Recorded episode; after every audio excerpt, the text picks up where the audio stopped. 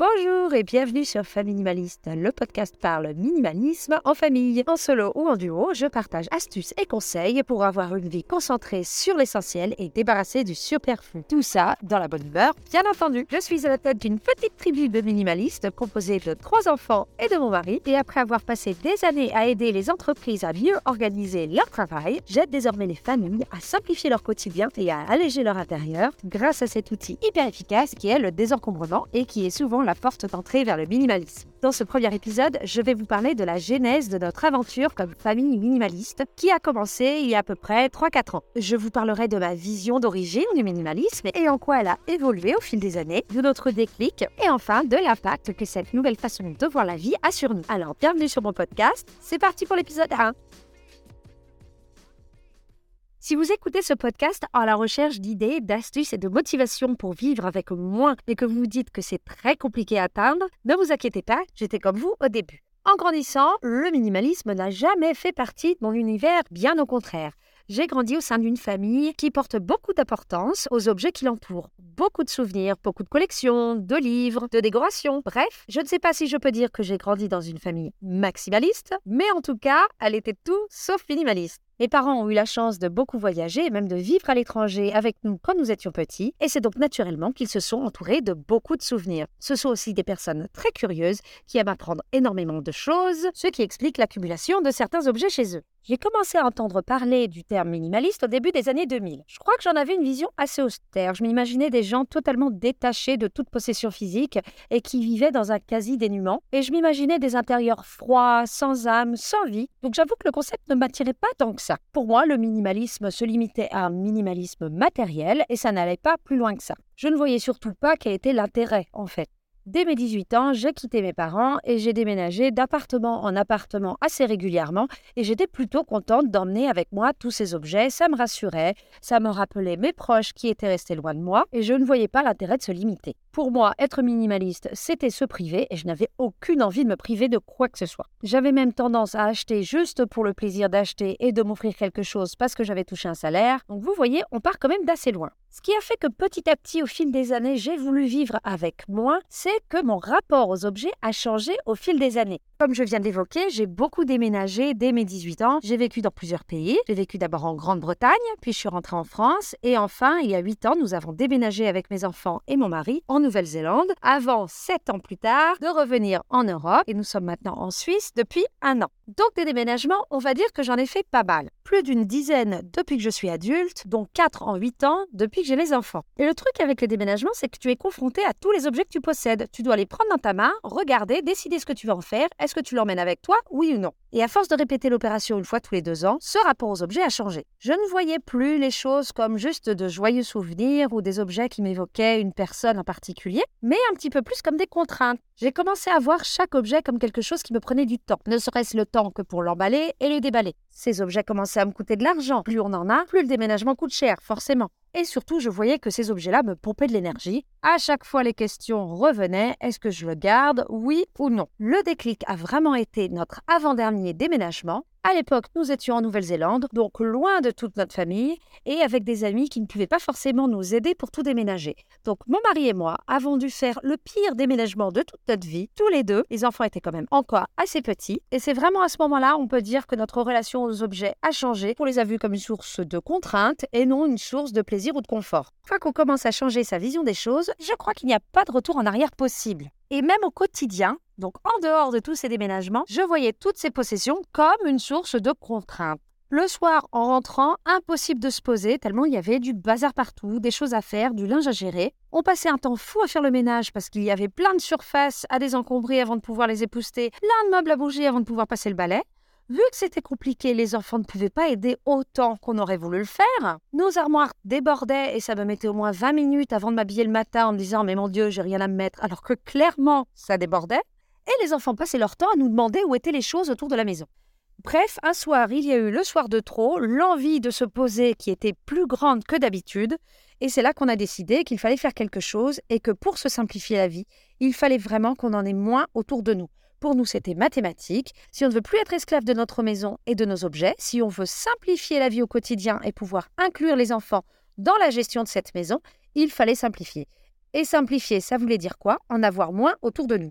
Et c'est là qu'a commencé notre grand désencombrement, qui a été pour nous la porte d'entrée vers le minimalisme. Mais avec beaucoup de plaisir, et maintenant on le revendique, et c'est quelque chose qu'on essaie de préserver à tout prix, parce que oui, les attaques incessantes de l'extérieur qui font que l'on peut réaccumuler assez rapidement sont toujours assez intenses. Comme je suis quelqu'un d'assez organisé à la base, avant de me lancer corps et âme dans cette opération désencombrement, j'ai fait mon Hermione Granger, je suis allée à la bibliothèque je me suis renseignée sur les techniques de désencombrement, ce qui m'a amené à lire des livres sur le minimalisme. Donc quand même déjà dès le début, je me suis un petit peu imprégnée de cette philosophie-là. Je mettrai d'ailleurs en description les références des livres que j'ai lus très tôt et qui m'ont vraiment persuadée de continuer dans cette voie-là. Et je me suis lancée. Je dis je parce que au début, je vais pas vous mentir, c'était quand même moi le moteur de tout cela. J'ai commencé par mes affaires à moi et ensuite je suis allée vers les pièces communes, on va dire, et là j'ai réussi à embarquer mon mari. Alors pour toutes ces pièces-là qu'on a fait à deux, il n'y a eu aucun souci de se débarrasser beaucoup de choses. Par contre, quand lui a dû mettre le nez dans ses affaires, j'avoue qu'il n'avait pas encore fait totalement tout le chemin que moi j'avais pu faire.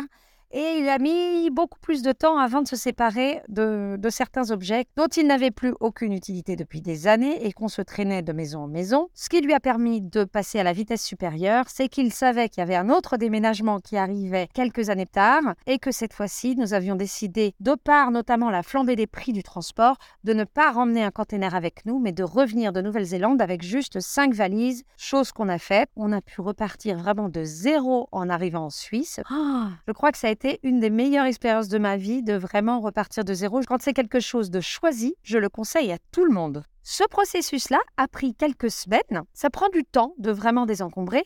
Et moi, ça m'a tellement plu et j'en ai tellement vu les impacts positifs assez rapidement que j'ai décidé d'aller plus loin et de me former au métier de home organizer, donc professionnel du tri et de l'organisation, à la base vraiment pour des raisons personnelles.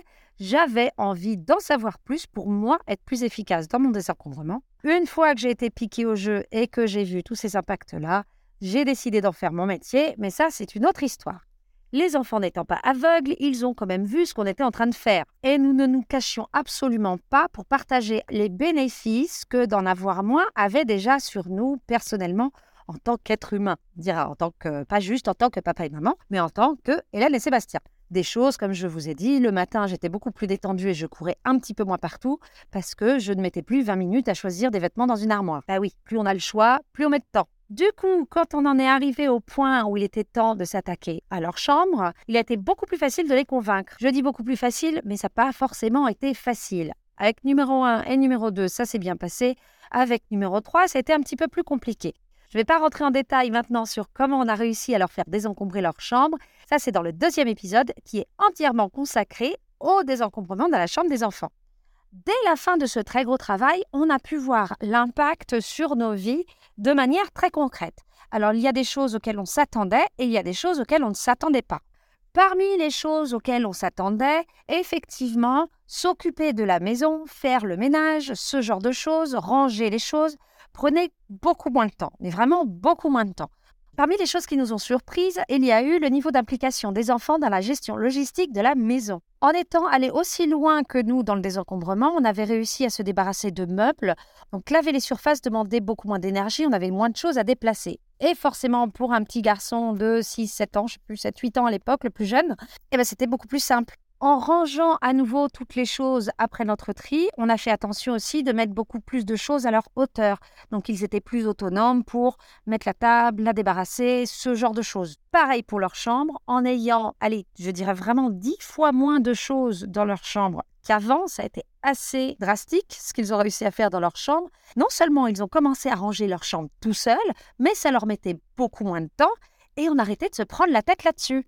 Personnellement, ce qui m'a le plus bluffé, c'était les lessives. Vu qu'on avait moins de vêtements à se mettre, on ne pouvait pas prendre autant de retard dans les lessives. Donc forcément, on a trouvé notre rythme. Je me suis rendu compte que si on prenait du retard à chaque fois dans les lessives, c'est parce qu'on avait toujours des vêtements dans le placard. Et je crois que notre petit cerveau d'humain nous dit Attends, on va pas faire un truc chiant, comme laver le linge, alors que tu as encore un placard qui a beaucoup de choses propres, tu feras ça plus tard. Et donc, toutes ces choses mises bout à bout ont fait qu'on a récupéré du temps et recommencer à faire un truc que je ne faisais qu'en vacances, C'est-à-dire qu'à la fin de la journée, j'arrivais à me poser et à lire. Parce qu'avant, quand je rentrais du travail, les enfants, eux, étaient tranquilles, posés en train de lire.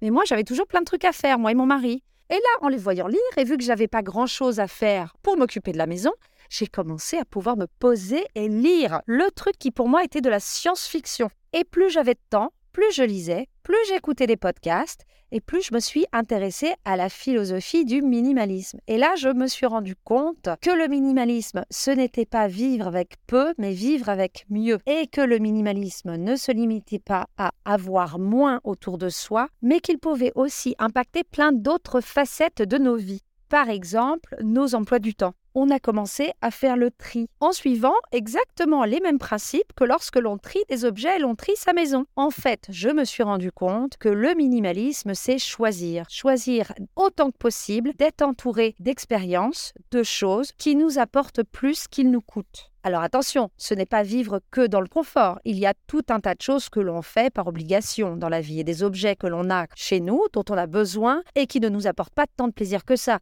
Euh, je pense par exemple à la trousse de premier secours. Ça m'apporte de la tranquillité d'esprit. Oui, ça prend de la place dans mon placard. Je ne m'en sers pas tous les jours, mais au moins si quelqu'un se blesse, j'ai ce qu'il faut pour parer à la situation. Cette réalisation qu'être minimaliste, c'est savoir choisir, a vraiment changé énormément de choses dans notre vie. Un des gros impacts que le minimalisme a dans nos vies aujourd'hui, c'est que nous ne consommons plus de la même manière, mais alors du tout. Quelques années déjà avant de se lancer dans ce grand désencombrement, on avait pris la décision de ne plus rien acheter de neuf. Donc ça fait déjà maintenant 5 ans, peut-être même un peu plus, mais je dirais au moins 5 ans, que l'on achète très peu de choses neuves. Je dirais pas 100%, soyons honnêtes, la plupart des choses que nous avons chez nous, jouets inclus, sont des choses de seconde main. D'ailleurs, quand nous sommes repartis à zéro en Suisse, nous avons meublé et équiper notre intérieur exclusivement d'articles de seconde main. Alors oui, ça prend du temps. Ça aurait été beaucoup plus simple d'aller à Ikea et de pouvoir s'équiper en une fois, mais c'est un choix et un choix avec lequel nous sommes très heureux et très en phase. Mais là, non seulement nous avions décidé de consommer mieux à nos yeux, selon nos critères à nous, mais surtout de consommer moins. Ça, c'est quelque chose que l'on a dû inculquer aux garçons. Une des règles que l'on a mises en place assez vite chez nous, c'était que quand un objet rentrait dans la maison, il fallait en sortir trois.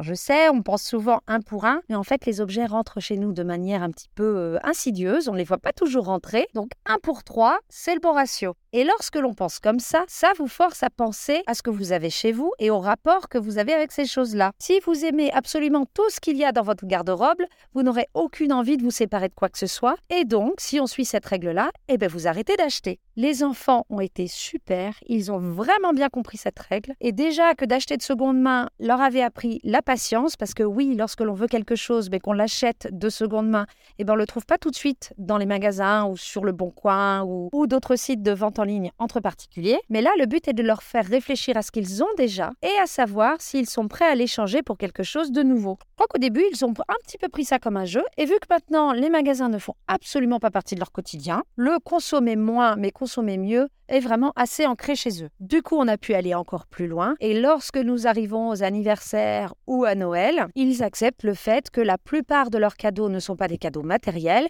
mais plutôt des sorties, des visites, des expériences. Donc cette image que les enfants veulent toujours plus de jouets, plus, plus, plus. Eh bien moi je trouve que c'est pas vrai. En tout cas, ce n'est pas notre expérience. Ça l'a été pendant des années, mais une fois que nous on a changé notre vision des choses et qu'on leur a expliqué tout simplement et qu'on les a accompagnés dans leur réflexion, eh bien on y est arrivé. On est loin du temps où les listes pour le cadeau de Noël pouvaient faire plusieurs pages. Et ça, j'avoue, je crois que c'est ma plus grande fierté avec les garçons. Donc voilà la version condensée de notre histoire et de notre expérience du minimalisme. Je pourrais découper cette expérience en plusieurs petits chapitres et m'y attarder dessus. C'est d'ailleurs ce que je compte faire dans les prochains épisodes. J'espère que cet épisode vous a plu, qu'il vous a donné de quoi réfléchir. Et si vous avez envie de partager votre expérience ou si vous avez des questions ou des réactions, n'hésitez pas à me contacter. Vous trouverez en description toutes les manières de me contacter directement. Et si l'épisode vous a vraiment plu, je vous attends dans les prochains épisodes. N'hésitez pas à me laisser quelques étoiles sur votre plateforme d'écoute. À très bientôt. Et en attendant, n'oubliez pas, vivre avec moi, c'est vivre avec mieux.